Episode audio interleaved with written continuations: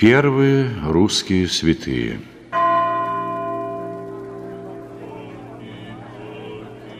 Летом 1015 года умер князь Владимир.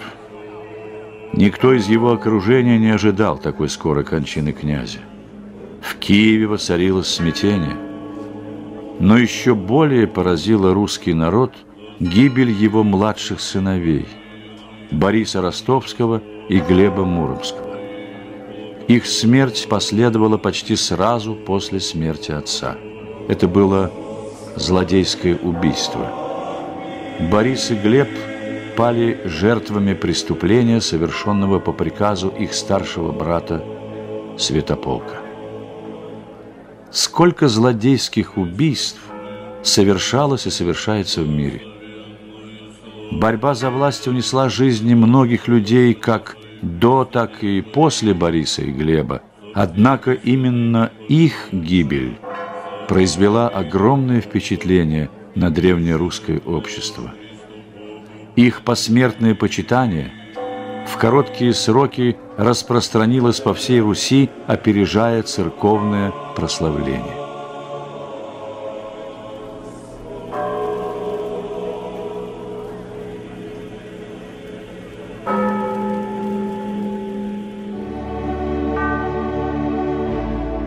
О жизни братьев до их гибели нам известно немного.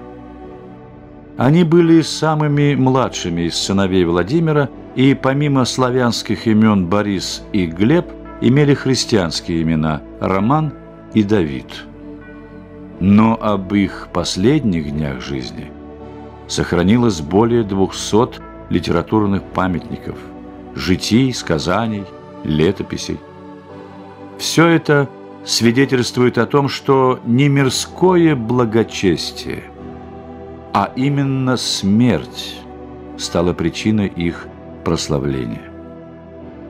В чем же народ русский увидел святость двух князей и смысл их христианского подвига?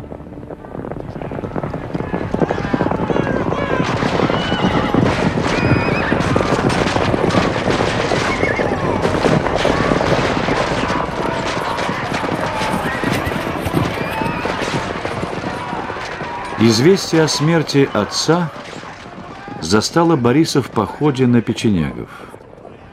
Одолев врага, он возвращался к Киеву и дорогой узнал о намерении Святополка убить его как конкурента на киевский престол. Борис решает не противиться брату, несмотря на уговоры дружины, которая после этого оставила его.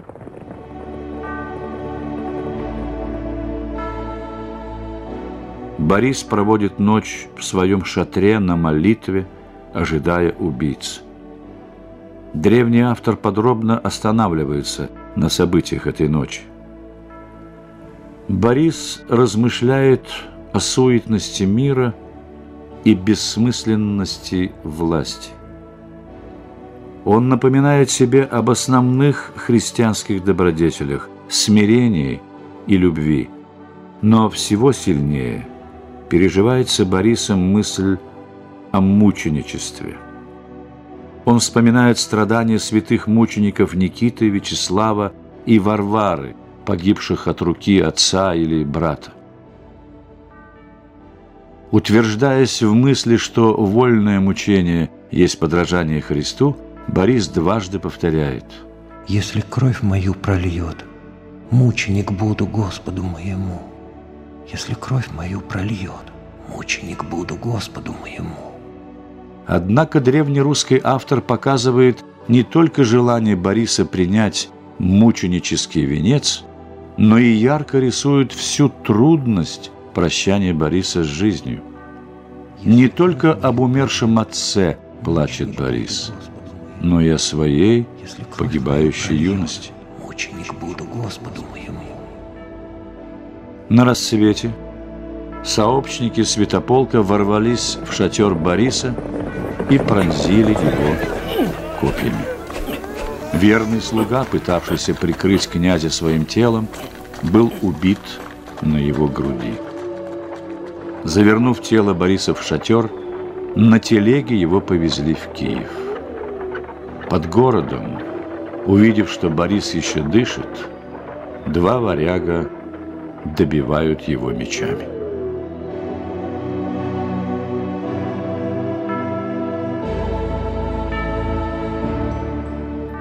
Второго брата Глеба убийцы настигают на Днепре. Святополк обманом вызывает его в столицу. Предупреждение брата Ярослава не останавливает князя. До последнего момента он не хочет верить в коварство Святополка. Завидев лодки убийц, Глеб возрадовался душою, желая принять от них целование. Но, поняв, что они пришли его убить, Глеб молит их о помиловании юности своей. Описание убийства Глеба пронзает сердце читателя острой жалостью. Юноша, почти мальчик, трепещет под ножом убийцы. Ни одна деталь храброго и добровольного принятия своей доли не смягчает ужаса этого убийства. По приказу убийц собственный повар Глеба перерезает ножом ему горло. Предсмертная мольба Глеба оканчивается его уверенностью, что всякий ученик Христов оставляется в мире для страдания, и всякое невинное и вольное страдание в мире есть страдание за имя Христово. Этот дух вольного страдания торжествует и в Глебе над его человеческой слабостью и желанием жить. Тело князя было брошено на берегу, и лишь через несколько лет найдено Ярославом, который похоронил его рядом с Борисом.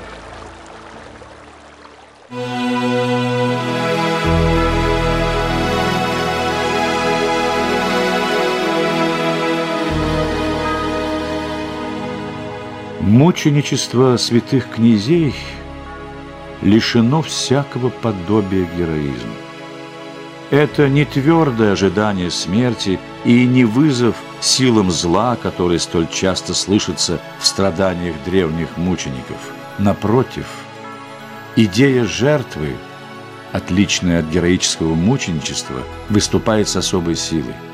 И подвиг двух юных князей – заключается в том, что перед лицом смерти для каждого из них оказалось важным только одно – быть со Христом, быть как Христос. Русская церковь не делала различия между смертью за веру во Христа и смертью в последовании Христу, особо почитая последнюю. Подвиг непротивления злу – стал национальным русским подвигом, подлинным религиозным открытием русского народа. Через святых страстотерпцев Бориса и Глеба, как через Евангелие образ кроткого и страдающего Спасителя, вошел в сердце русского народа как самая заветная его святыня. Христианская кротость и смирение двух братьев – помогали русскому народу в течение веков сохранять терпение и мудрость в самые трудные моменты истории.